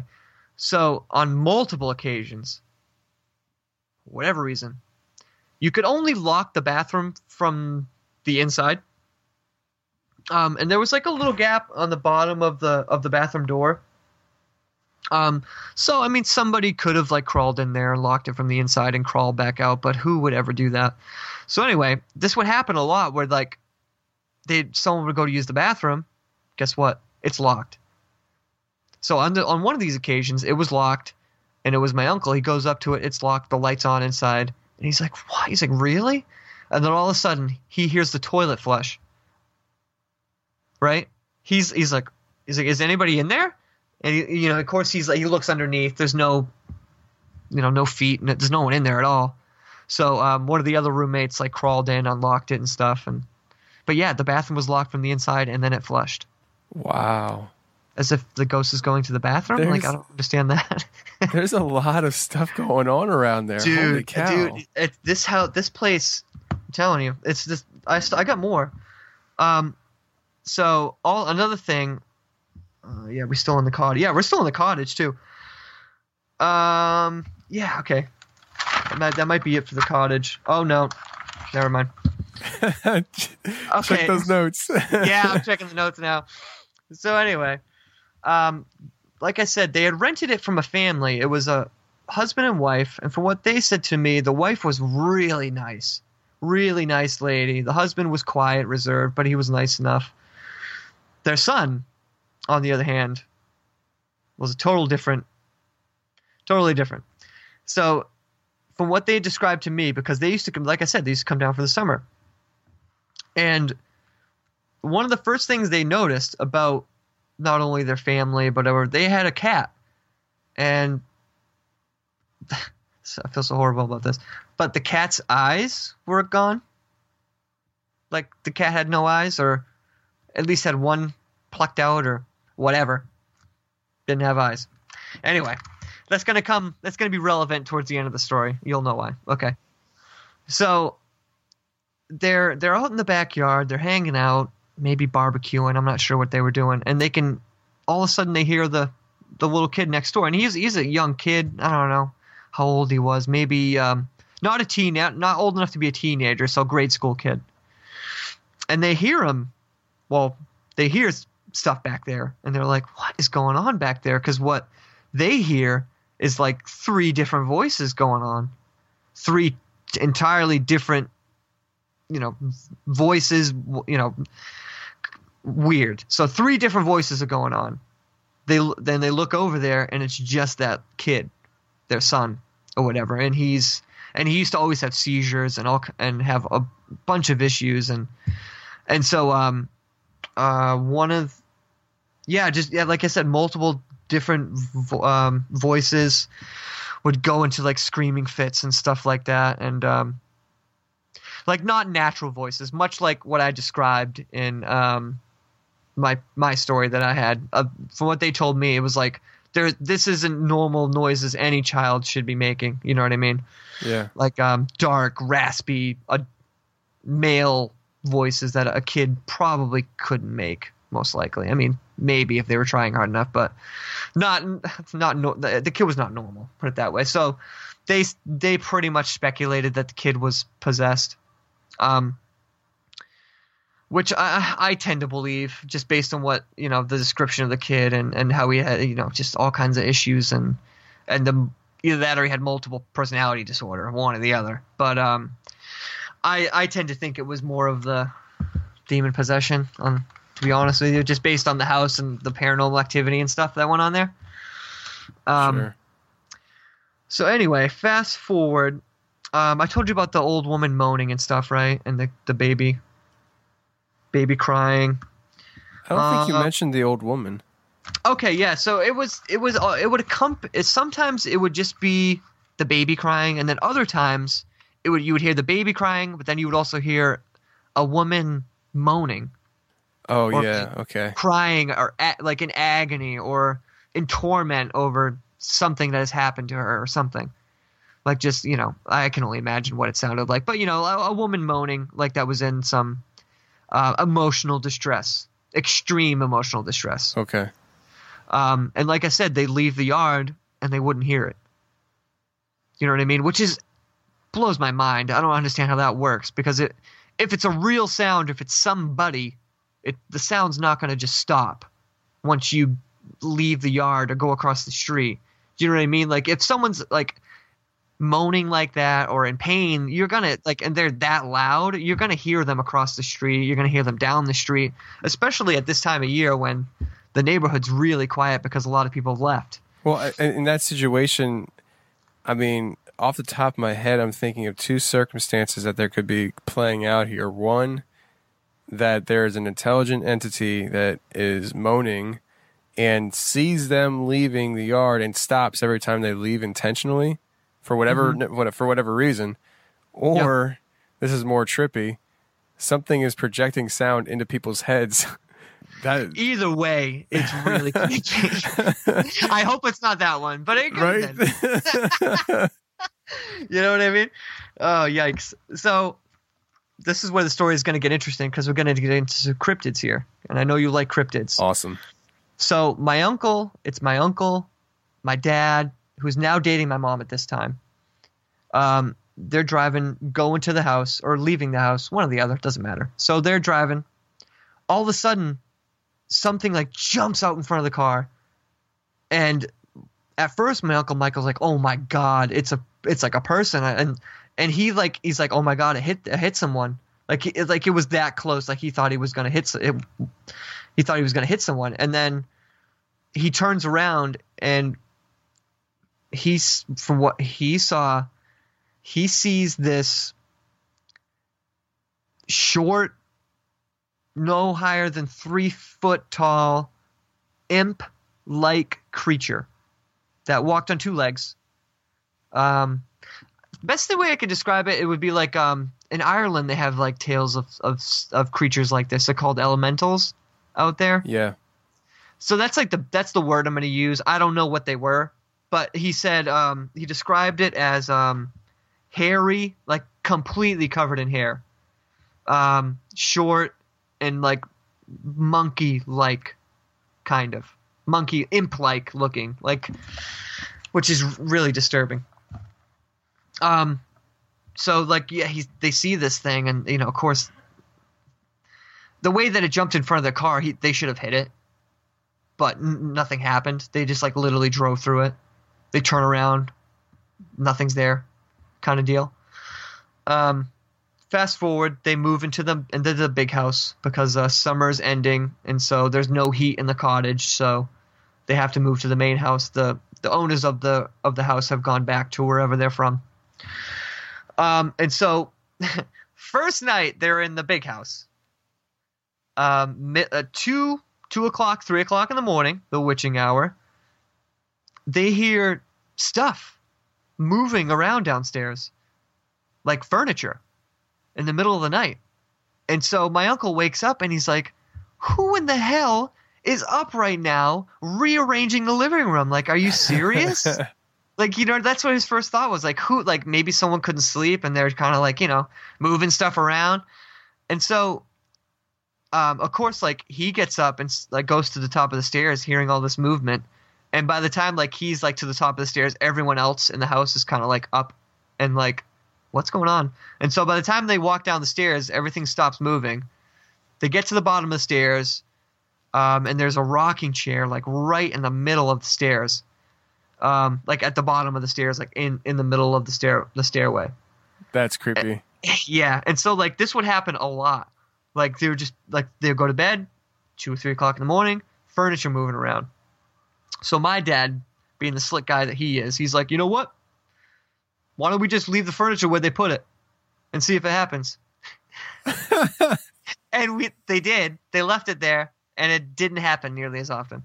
Really? Yeah, which is weird. So it wanted the furniture in certain places. certain places. Yeah. I don't know. But I feel like this house has multiple things in it. Like there's definitely like negative stuff, but there also could be like I said, it was the spiritualists. So they could have, you know, it could be a real ghost too. There could be ghosts there too. I don't know. Yeah. But I'm just telling you what they told me. So like that was one of the things that would happen. Um, another thing that would happen in the middle of the night. Um, like they would have the uh, this heater, and it would always never failed at least three to four times a week in the middle of the winter. It would trip in the middle of the night, like for no reason. They would they always have it checked out. Nothing was wrong with the heating system. It shouldn't do that. Like it, it, it went out as if someone blew the pilot out, basically. That it was like one of those old style furnaces. Yeah.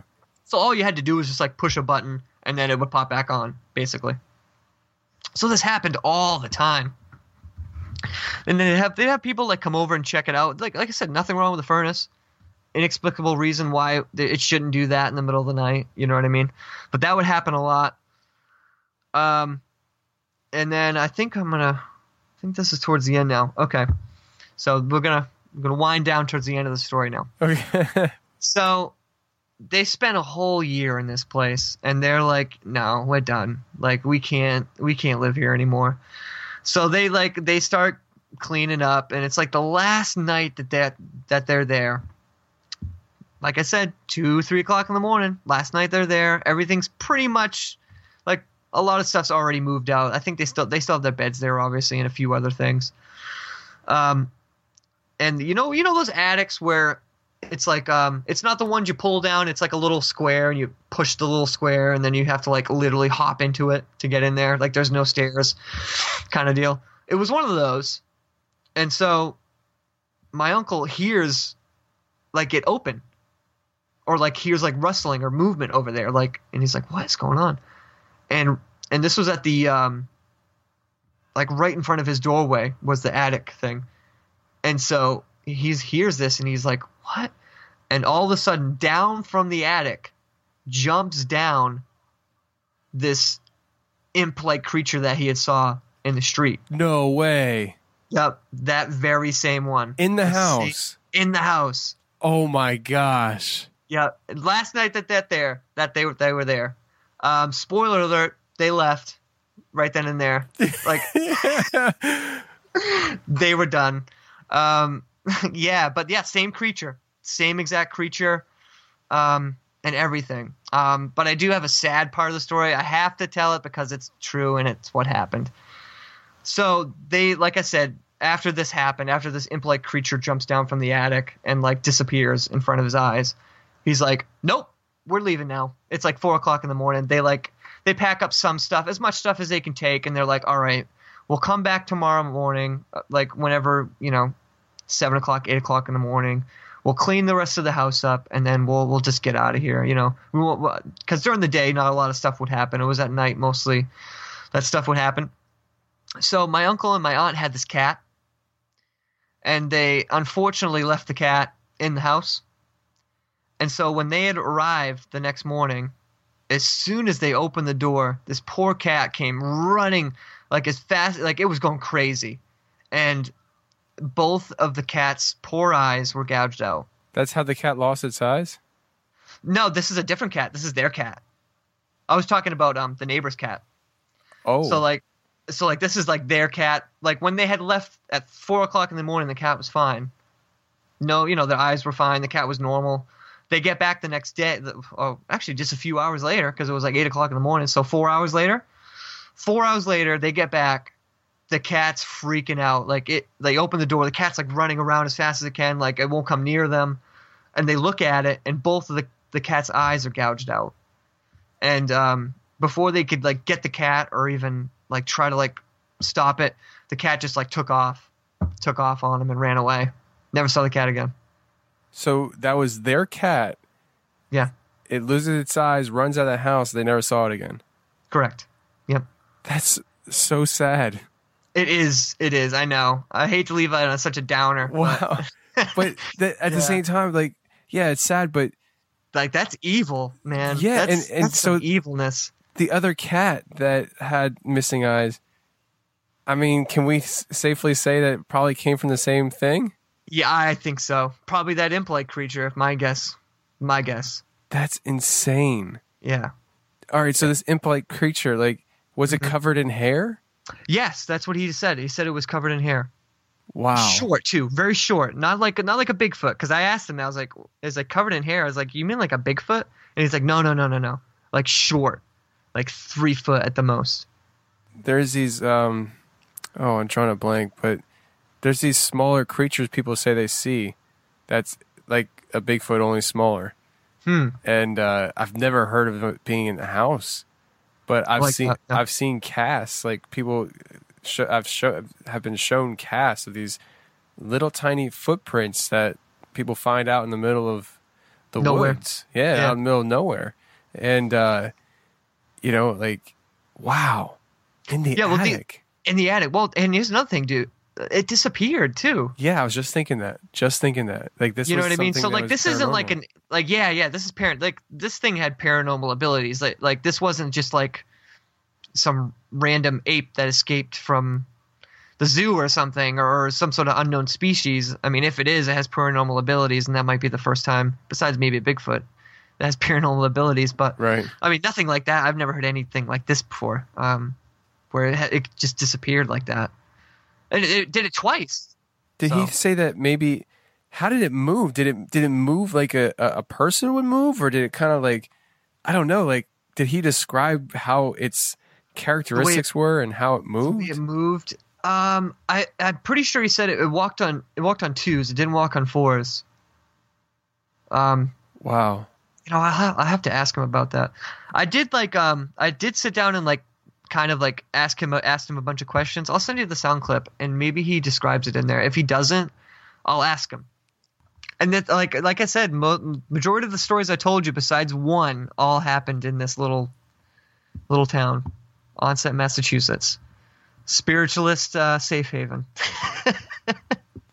That's Which- incredible. which I think is the reason why there's so much paranormal activity there. Like I said, you know, the, like who knows what people opened up? You know what I mean? Like yeah. this was their vacation spot. You know what I mean? So like they were doing a lot of stuff here, and like Native Americans used to live here as well back in the day. So who knows? Like I can only imagine. That's amazing. I mean, it really is amazing. When you and you did a good job with painting the background of the town and letting us know that th- this town has a history behind Mm-hmm. it, and there's a reason why these things happen everywhere, uh, and things are connected. Like just the cats, like that was Yep. that. That's a there's a connection there. You know, the fact that your uncle saw this thing in the car and then in the house. You know, and Mm-hmm. it, it's just things are connected and Yep. wow wow wow wow Oh, and then then all like all that, that whole story has connections. Like the baby crying. Like my my both of my aunts heard it. My aunt they used to live there when they were kids, and they heard that. So we're talking like the fifties, sixties. They heard that, and then fast forward to eighty two, and they're hearing the same thing. yeah Like that's validation. You And- know what I mean? Like something's going on. You know, like Yeah. I don't know. i mean that's the thing multiple people saw these things multiple people heard these things and experienced these things all at the same time it's not like i experience something i tell you about it then tomorrow you come and say hey that happened to me too like these people are experiencing these things all at the same time and Mm-hmm. uh that that's just amazing i oh man that's just incredible Phill i really appreciate you coming on and sharing this stuff tonight man I really yeah, do. not a problem, man. Anytime, anytime. Um, it was always always good to hang out with you, and I I did want to get these kind of stories out because I never actually had told um, like my personal stories, like I, I like here and there, like the tapping. I've told many different people, like, but the possession stuff, like, you know, that's just not something you like to bring up, you know, because some people tell the wrong person, they think you might be crazy. Do you know what I mean? You know, some people are. So like, it's not something I like to talk about, and I will say, I mean, I meant to say this in the beginning, but um do you know like I, I like to share these stories to try to make other people people feel good a little bit better if, if they have experienced something like this as well that they're not crazy and uh, you know, um, but also I want to say that I'm not glorifying this in any way whatsoever. Like all like a lot a lot of the stuff I've seen personally has been evil and stuff, and I'm not promoting that. I promote the opposite of that, but I just want to get it out there so other people know, you know, you're not crazy, you know. Like this kind of stuff does happen. Spiritual warfare is real. Demons are real. Angels are real. And whether you believe them or not, you know, they're there and they believe in you. Yeah. And You know what I mean? that's absolutely right, man. Like that's what this whole show is about. The whole show is about people feeling comfortable coming forward to share what they've experienced so other people can feel comfortable coming forward forward and sharing what they've experienced, you know? It's like Yeah, the absolutely. ripple effect.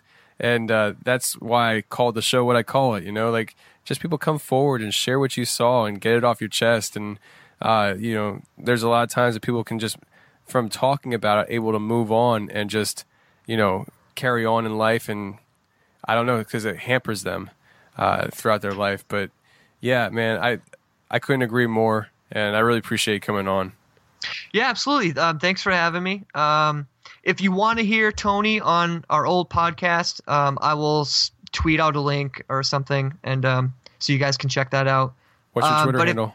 Twitter handles at Snealing. It's S N E A L I N G Snealing.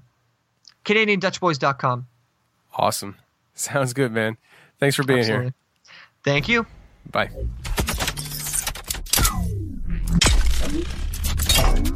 Well, that's the show, everybody. I really hope you enjoyed it. Take care, and I will see you next week right here in 2018 on The Confessionals. I'll see you next Saturday night.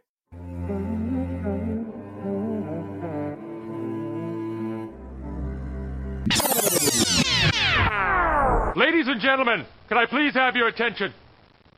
I've just been handed an urgent and horrifying news story. And I need all of you to stop what you're doing and listen. And I also forgot to tell you guys, I want to let you know that this week's outro music is actually a compilation of this year, 2017's biggest songs. It has over 130 songs mashed up together in just under 10 minutes. So I really hope you guys enjoy that. Have a great New Year's Eve. Stay safe. And I will see you next Saturday in 2018 right here on The Confessionals. Take care.